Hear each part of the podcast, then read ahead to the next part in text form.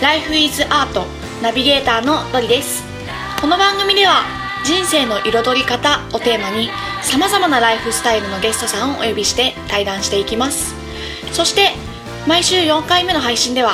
ゲストの方の思いを私が歌にします。皆さん最後の回までお楽しみに。今回は未来食堂代表の小林世界さんをお招きしての第3回目の配信となります。それでは対談の続きをお聞きください。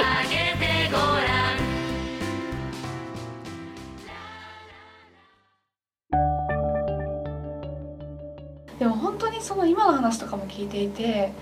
すごくあと自分がこう未来食堂に行ってる感覚からもこう感じ取れるのが、なんかその目の前の一人を大切にするんだけれども、でもこうたくさんのお客様がこうたくさんのお客様も大切にするというか、うまく言えないんですが、向き合う一人とこう向き合うんだけど、やっぱみんなと向き合いたいという気持ちもすごくあるし、誰しもこうなんて言うんだろう、誰でも受け入れられるっていうか、なんていうんですかね、なんかそういう感覚みたいな、あって、よくちょっと話がさっきジュースの差し入れのね、話になっちゃってちょっと飛んじゃったんですけど、まかないっていうあり方、誰でも働けるっていうあり方が、昨今のコミュニティを作るとか、コミュニティ論みたいなところに結構流れていきがちなんですけど、あと未来食堂がその12席のカウンターだけでみんながお話できるところ、お客さんがどこに座っても 2の2人が話ができるようにっていう風にもう設計して、お店の図面も私が引いたんですけど、どこに座っても必ず誰とでも話できるようにカウンターの高さとかカウンターの大きさ決めてるんですね、あれ実は。そうなんですね。一番端と端に座っても声が届くようにっていうのを意識して作ってますね。で、そういうあり方がそのここに来るといい人たちに会えるとか、さっき言ったその自分も受け入れられるけれどもいろんな人がいるところが楽しいみたいな、そういういわゆるコミュニティとして、コミュニティを作ってるんですかっていうのをよく聞かれるんですよね。でもそれは、自分の中では全く考えていなくて、おそらくそのギャップ、普通だとコミュニティを作ってファンを増やそうとする流れになっていくと思うんですけど、そうしないところが多分みどりさんが感じたギャップ、いい意味でギャップなのかなとか、自分が大切にされている他の人も大切になんでしょうね。多分そういうのは感じたドイさんの方があるかもしれないんですけど、なんか人と出会える場みたいな感じかと思いきや、別にそうでも出会えるんだけれども結果的にでもなんか別にそういうのを目的にして集まってくるような、そういうものでもないのかなみたいな、なんていうんだろう、多分未来食堂って今そのメニューがないのにオーダーメイドができることとか、誰でも働けることとか、結構その分かりやすいところで注目はされてるけれども、来た人が魅力に感じるところって、そういうなんか不思議な場のあり方みたいなところに結構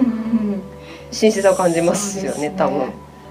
あつらいができるかできないかとかあんまどうでもいいみたいな、間違いないですねできたらいいんですけども、結局してないしね、してないですねドリさん、あつらいなんもしてないもともとそれに興味持ったのにそういうのに確かにそのあつらいっていう、だからあなたの思うものを作りますよっていうのが、一つのサービスなので、それやりたいなって、あつらいしてもらいたいなって思いながら来る人も多いんですけど、来てると楽しくなって、それは別に次でいっかみたいなまたこれはいっかみたいな結構そう、だいたい9割方ぐらいそう思って書いていくそうなんだそうなんです、だから多分そういう来たで何回かこ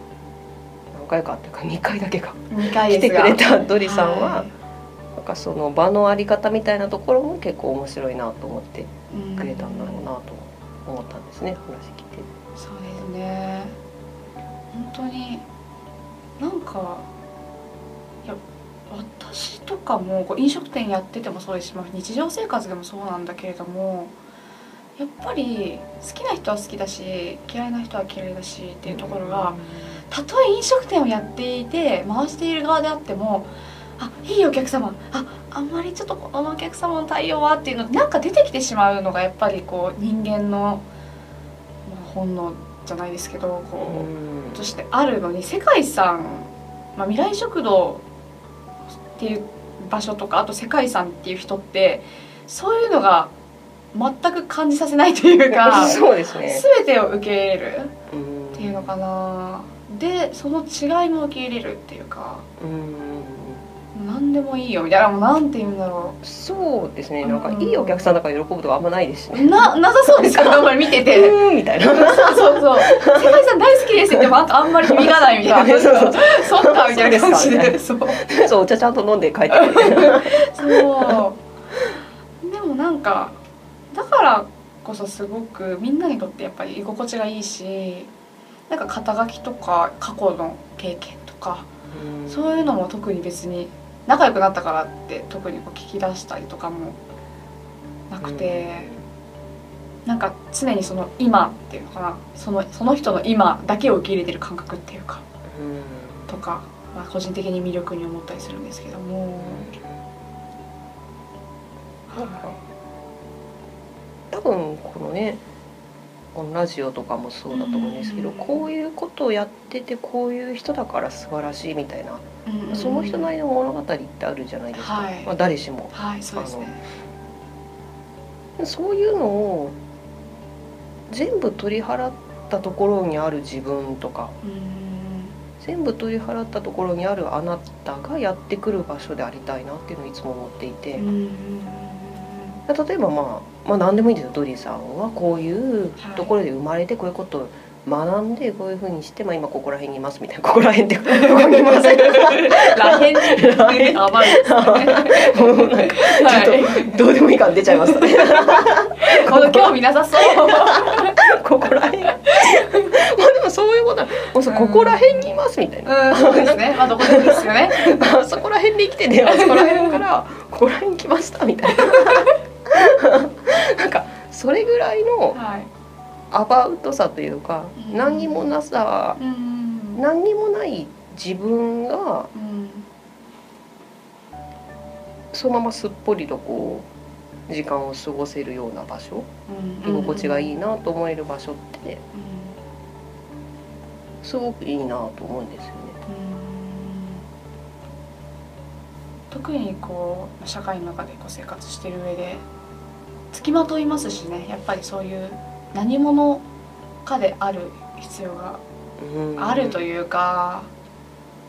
それを盾にして生きてしまうというかな、そういう感覚がやっぱそこで評価もされてしまうだろうし、そうよね、だからこういう会に入ってるから意識高いねみたいなのがあるよね、周りのものでこう評価されてしまう。さっき言ったそのお店のお客さんを束ねてコミュニティを作ろうとか思わないのも結構それも、そのあるがままっていうのを考えた時に相反するあり方だと思っていて、その人がここら辺に来ましたみたいな感じ、ここら辺に来た誰かがいましたみたいな、誰かどうも女性っぽいなぐらいは目を見てわかるんですけど、それを来た人だからっていうので束ねた瞬間にもうラベルがついちゃうじゃないですか。その未来食堂を気に入ってくれた人、未来食堂のファンコミュニティに入ってくださいって言って入れちゃったら、もうそれなんか未来食堂が好きだから来てるというか、好きっていうラベルがもうその人に貼られちゃいますよね。確かに。別にそういうのが全くいらないって思って、その人を見ると全くラベルを貼らなくていいので。いくら時点の未来食堂の何かであっても別に何も貼る必要はないですよね。好きでも嫌いでも別にどっちでもいいというか、嫌いだけどここしか空いてないから来てんのかなみたいな風でも別にいいし、みたいな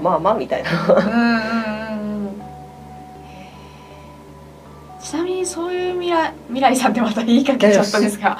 世界さん大体合ってる、大体合ってますよね、うん、はい、ここら辺で大体合ってる、大体適当だな世界さんのなんだろう、その本当にそのラベルを別にいらないなとか、そういう感覚って何か昔からなんですか？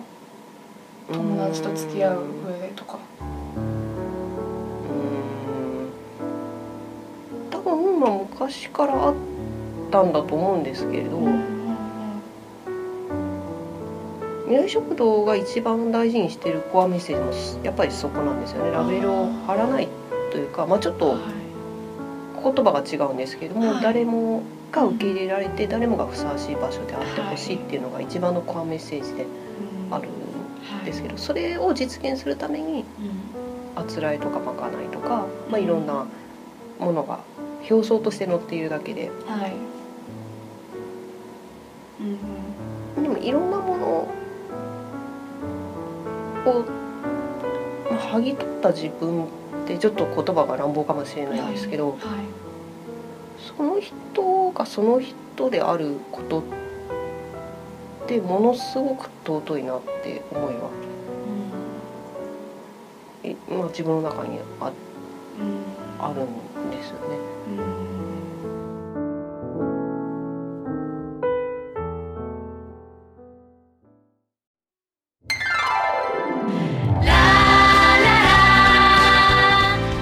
最後までお聞きくださりありがとうございました。ライフイズアートの配信は毎週金曜日に行っています。それではまた来週お楽しみに。